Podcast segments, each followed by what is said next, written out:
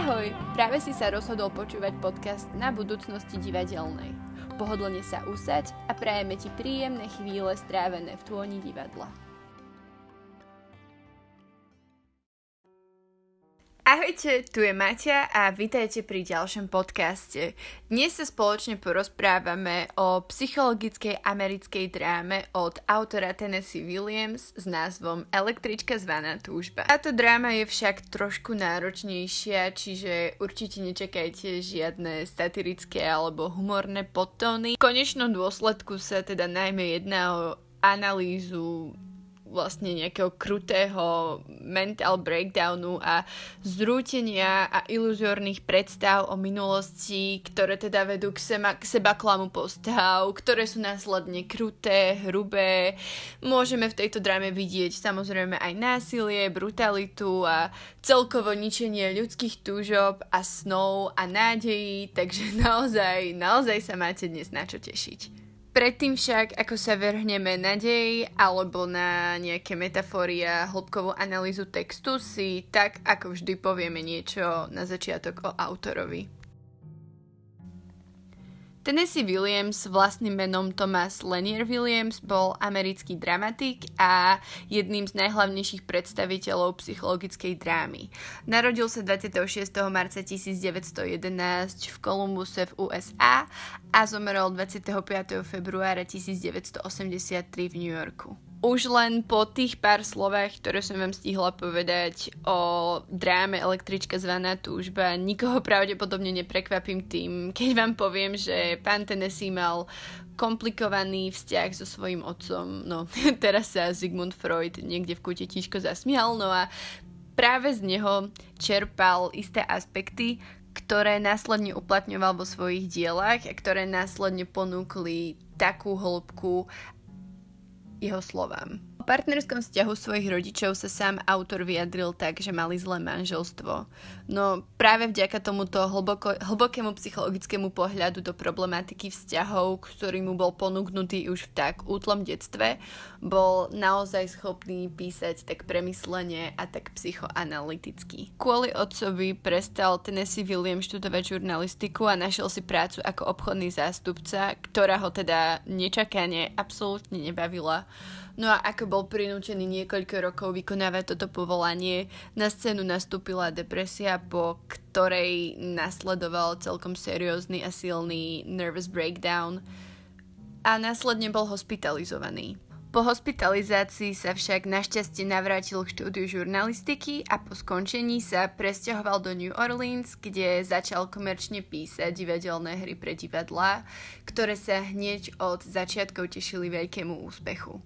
Ostrov satírov, ktorou opisoval situácie vo svojich hrách, dokázal pobaviť divákov, no zároveň tá hĺbka a psychologická dynamickosť deja zaujala divákov natoľko, že boli schopní sedieť v divadle až do konca a sledovať nie vždy veľmi príjemné situácie. No, ako rýchlo sa senzácia menom Tennessee Williams objavila na scéne, tak rýchlo postupne začala jeho sláva upadať a 60. roky boli pre neho veľmi náročným obdobím v jeho živote. Hodnotenia divákov na jeho hry boli veľmi chabé a on sa teda vo vlne tejto nenávisti obrátil k alkoholu a drogám. A tento jeho nezdravý vyrovnávajúci sa mechanizmus mu zaručil, že v roku 1969 bol na podnet svojho brata opäť hospitalizovaný. Po prepustení sa však Tennessee Williams opäť hneď vrhol naspäť do práce a napísal niekoľko ďalších drám, rovnako ako svoje memoáre v roku 1975, kde teda vypovedal svoj životný príbeh. No bohužiaľ, nikdy sa mu tak úplne nepodarilo ujsť svojim démonom a preto obklopený fľašami od vína a drogami a tabletkami Tennessee Williams zomrel v New Yorku v hotelovej izbe 25. februára 1983. Jeho osud bol rovnako tragický ako osud jeho postav, no my ako diváci a milovníci divadla môžeme byť šťastní, že po ňom zostalo niekoľko veľmi hlbokých a silných divadelných hier, ktoré napísal počas svojho nešťastného života. No a teraz sa môžeme konečne pomaly presunúť k psychologickej dráme Električka zvaná túžba, no ešte si na začiatku povieme, čo to psychologická dráma je. Psychologická dráma je druh americkej drámy, kde je základnou témou konfrontácia hrdinov s realitou. Väčšinou teda ide o hrdinov a hrdinky, ktoré sú precitlivé a majú problémy s realitou. Jedná sa o romantické alebo zromantizované postavy, ktoré sa snažia so svojou situáciou vyrovnať a prípadne sršia istým satirickým humorom. Naopak, práve ten ich smútok a to, ako ťažký život majú, môže pre niekoho vyznieť komické. Mnohokrát postavy práve trpia rôznymi zložitými psychickými problémami a teda je veľmi časté, aby utrpeli istý nervous breakdown a teda následne sa od týchto ich zlých skúseností a spomienok odvíja celý dej drám. Jedným z najvýznamnejších predstaviteľov tejto americkej drámy bol práve už mnou spomínaný Tennessee Williams a práve dráma Električka zvaná túžba sa radí k najvýznamnejším dielam napísaných práve v tomto slohu. A poďme teraz už konečne k našej milovanej električke. Električka zvaná túžba je jednou z najúspešnejších Williamsových hier a v roku 1948 za ňu dostal Pulitzerovú cenu. No a na Slovensku sa prvýkrát hrala v Slovenskom národnom divadle v roku 1964.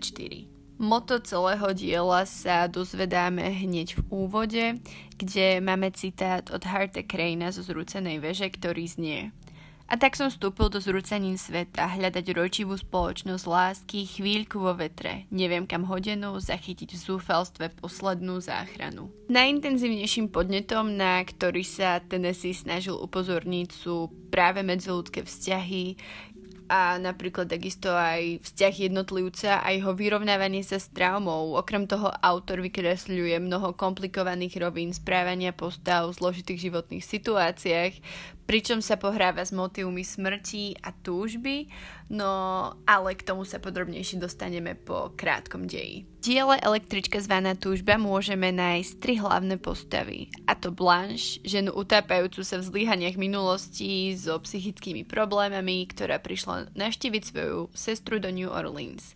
Jej sestra je Stella, tá zas naopak vykresľuje postavu ženy týranej a ovládanej vlastným manželom, ktorá sa však snaží skrývať jeho ohavnú tvár a brániť všetko zloním napáchané.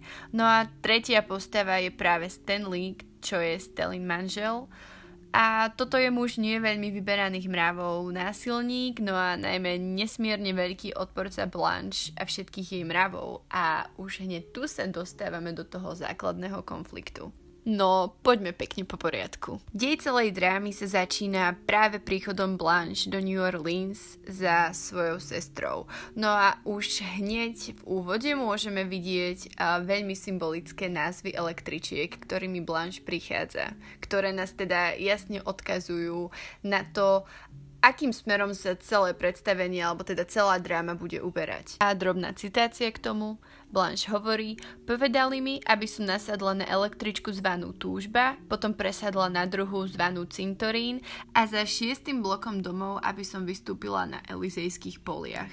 Túto metaforu si však podrobnejšie vysvetlíme v neskoršej časti nášho podcastu. Blanche po príchode dáva svojej sestre silno najavo znechutenie z podmienok, ktorých sestra so svojím manželom žijú.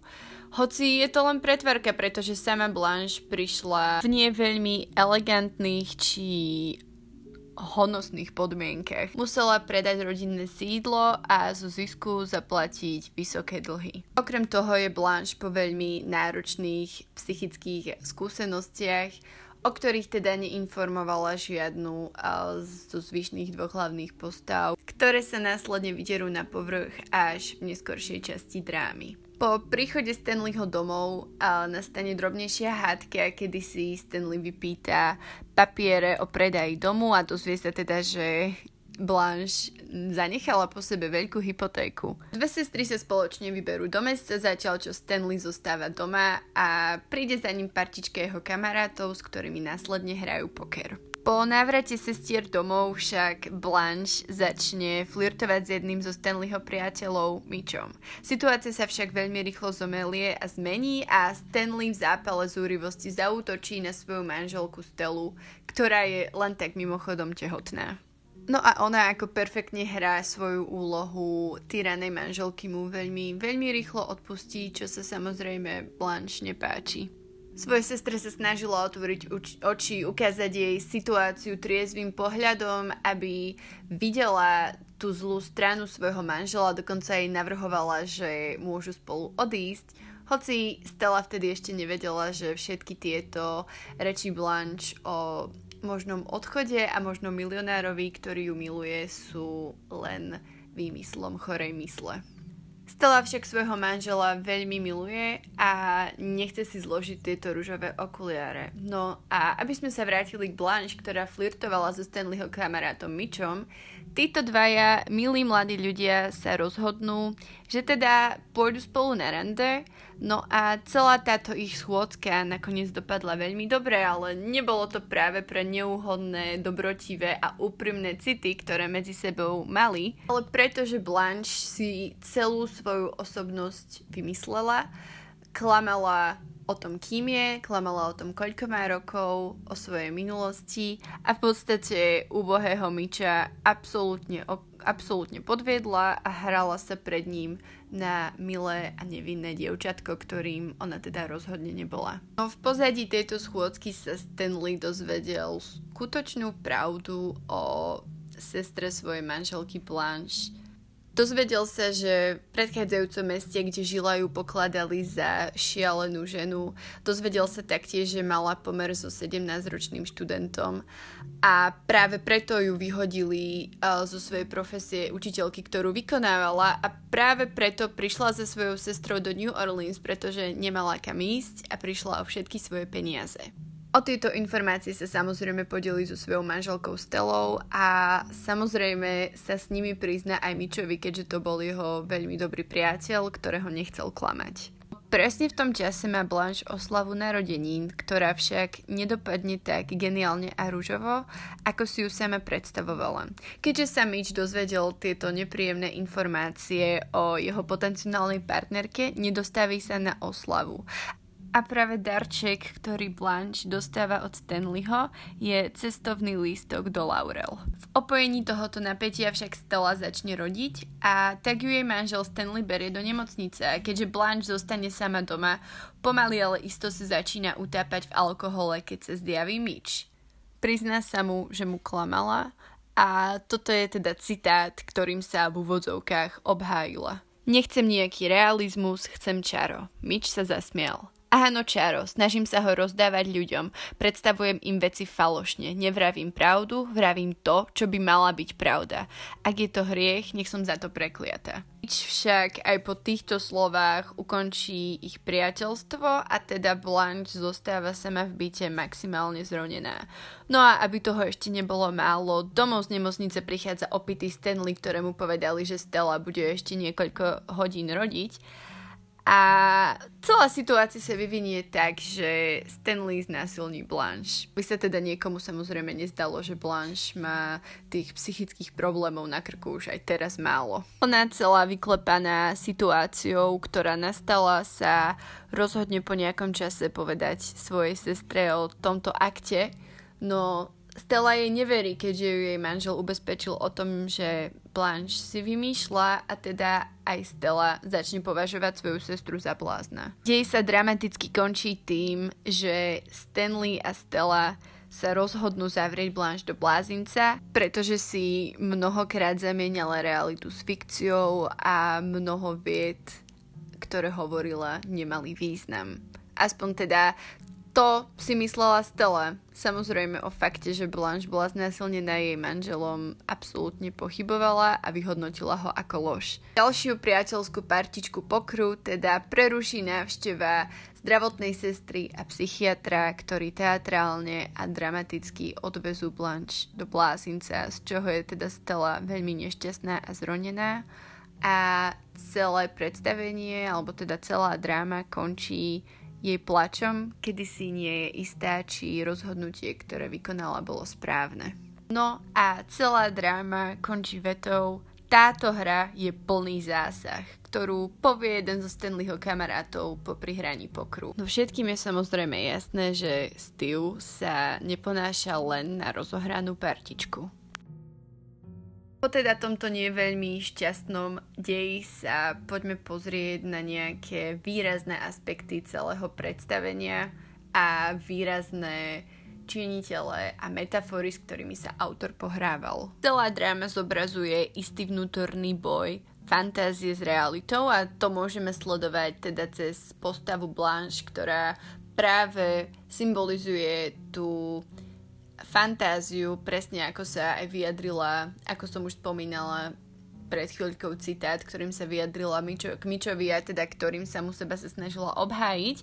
No a na druhej strane, na strane reality, tu práve stojí Stanley, čože praktický muž, ktorý je zasadený nohami pevne na zemi vo fyzikálnom svete. Tieto dva natoľko odlišné činitele sa nedokážu pochopiť a práve ich nesúlad je hlavným konfliktom celej hry. Jedným z najvýraznejších spôsobov, ktorými Tennessee Williams dramatizuje práve fantáziu, ktorá nie je možná, ktorá sa nedokáže stať realitou, je cez um, cez istý, istú rozdielnosť medzi interiérom a exteriérom v tejto dráme. Drobný dvojizbový byt, ktorý Tennessee Williams opísal týmito slovami. Kuchyňa pripomína Van Goghov obraz biliardovej herne večer. Zalievajú taký istý chmúrny nočný svit, hrubé farby detských predstav, nad žltým linoleom kuchynského stola vysí elektrická žiarovka so skleneným tienidlom živej zelenej farby. Postavy v priebehu deja tento byt opúšťajú, no a vždy, keď sa do ňoho vracajú, prinášajú si so sebou isté problémy. A práve táto ulica, alebo teda mesto, do ktorého odchádzajú. Jasne dokazuje, že domov v tomto ponímaní slov, alebo teda v ponímaní slov tejto drámy nesymbolizuje skutočný zmysel domova, ktorý by mal mať. Najlepšie to napríklad môžeme vidieť pri scéne, v ktorej teda Stanley um, sa rozhodne znásilniť Blanche, kedy môžeme vidieť a teda počuť, alebo keď sa stena bytu stane transparentnou, aby ukázala problémy alebo nepríjemnosti, ktoré sa práve v ten daný moment dejú na uliciach. Celú hru vlastne Tennessee Williams dokazuje, že fantázia je veľmi dôležitá a užitočná zbraň. Presila sa však môže veľmi rýchlo a veľmi jednoducho stať negatívnym aspektom. Na konci, alebo teda tesne pred koncom, môžeme vidieť Blanche, ktorá upadá do svojich vlastných osobnostných fantázií, ktoré tvoria istý štít, ktorými sa jej mozog chráni pred krutosťou reality a to akože si vymyslí napríklad jej dlhodobého obdivovateľa, ktorý je milionár, ktorého kedysi odmietla. Miesto toho, aby ona prišla do svetu reality, sa snaží tento svet pretvárať na svoju ilúziu, až sa dostane do bodu, v ktorom sa nesmierne zamotá a tá istá hranica alebo tá istá hmotná medzi fantáziou a realitou bude prerušená.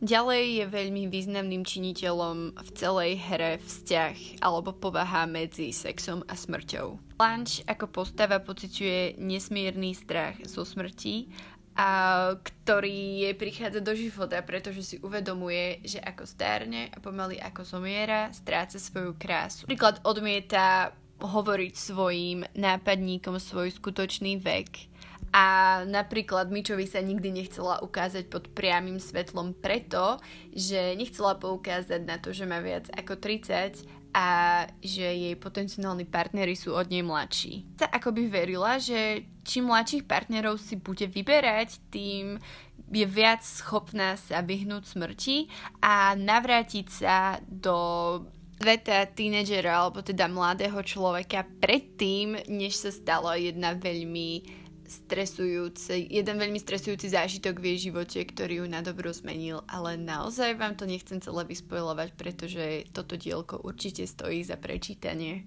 A poďme to tu celé trošku ešte zamiešať a trošku to tu poďme prepojiť s našimi milovanými električkami. V úplne, v úplne prvej scéne Tennessee Williams jasne ukazuje, že práve táto sexuálna alebo teda partnerská história, ktorú má Blanche za sebou, spôsobila ten jej hlboký pád a ten, to veľké hlboké nervové zlyhanie, ktorým za svoj život prešla. Ako som už povedala, aby sa Blanche dostala k svojej cestre, odviezla sa električkou zvaná Túžba, následne um, električkou zvanou Cintorín, aby prišla na ulicu zvanú Elizejské polia toto nám krásne ukazuje istú pomyselnú trajektóriu Blanchinho života. Elizejské polia sú v gréckej mytológii miestom smrti, no a práve Blanchina problematická minulosť a problematické vzťahy viedli k tomu, že prišla o ich rodinné sídlo, ktoré bola nútená predať. A práve aj vďaka tomu vytvorila veľké množstvo dlhov. No a električka cintorín symbolizuje práve ten prechod z túžby do cintorínu, do bodu, do bytu, do ktorého sa dostala, ktorý bol akoby takou čerešničkou na torte k tomuto jej úplnému odchodu do pomyselnej krajiny smrti v gréckej mytológii. Celé predstavenie je Blanche prenasledovaná myšlienkami a traumatickými zážitkami zo svojho života, ktorými sa, ktorým sa snaží vyhnúť a hlavne poukazuje to na to, ako ju jej promiskuita pomaly, ale isto privádza k nie veľmi poetickému koncu. Krásne je to vidieť, keď napríklad sa pri dverách objaví mexická žena, ktorá predáva kvety pre mŕtvych podľa starého mexického zvyku. A na toto Blanche reaguje s nesmiernym, nesmiernym strachom, pretože práve toto ukáže osud ktorému Blanche bude čeliť. A jej úplné šialenstvo by sme mohli interpretovať ako kompletný koniec uh, týchto dvoch hlavných problémov v jej živote neschopnosti adekvátne reagovať k túžbe a opätovnému strachu zo svojej smrteľnosti. No a práve preto to sú práve sex, túžba a teda smrť tak hlboko prepojené s postavou Blanche a hlboko prepojené s každým jedným zážitkom jej života. No a nejaké priame citáty k tomu sú teda tieto. Smrť ostala, sedávala som tu a ona sedávala tam a smrť bola tak blízko ako ty. Nechceli sme ani pripustiť, že sme o nej vôbec počuli. Opak smrti je túžba. Čuduješ sa teda? Ako sa môžeš čudovať? Práve postava Blanche pridáva celej tejto dráme tú pravú psychologickú hĺbku a tú tak nesmierne drastickú a strašidelnú pravdu, ktorá číha na každého z nás. Keď sa nad tým zamyslíme, Blanche je v konečnom dôsledku iba obeťou. Nie vo všetkom je odsudenia hodný človek, no osud mohol za to, že jej život bol zničený práve pre zážitok, ktorý mala so svojou prvou láskou. No spoločnosť aj rodina je vinná, že vzrastala medzi pohrebmi a nemali ju kto vychovávať. No zároveň za morálnu zvrhlosť po opustení rodinného sídla si mohla absolútne sama a uvedomuje si, že keď stratila lásku, stratila všetko, lebo okrem nej nemala, nechcela a nepotrebovala nič iné. No a práve táto jej deštrukčná neurotická povaha vyplýva zo všetkých týchto aspektov a je len kombináciou všetkých rán, ktoré kedy boli zasedené osudom. No a toto je len taká moja drobná osobná domnienka. Podľa mňa strach zo smrti, ktorý Blanche pocitovala, nebol myslený len ako strach pred stratením svojej mortality, ale možno aj strach z istej smrti slobodného zmýšľania, alebo ako to povedať, strach z úplného stratenia pojmu o realite, a teda strach práve z toho, čo sa jej stalo, že ju zavreli v závere do blázinca. No táto hra má tak strašne veľa hlbokých rozmerov, že o podobných metaforách a myšlienky, ak by sme sa vedeli rozprávať ešte naozaj, naozaj dlhé hodiny. To by bolo však na dnes odo mňa už úplne všetko.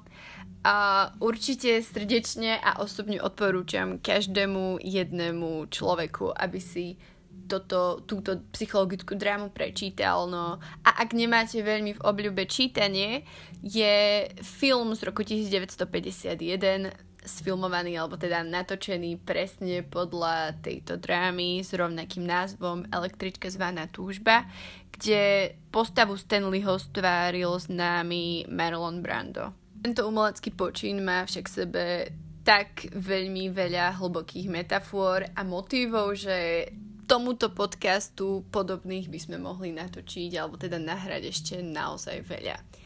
A ďakujem, že ste si ma vypočuli až do konca a verím, že sa čoskoro počujeme spoločne pri ďalšom podcaste. Majte ešte pekný deň. Ahojte!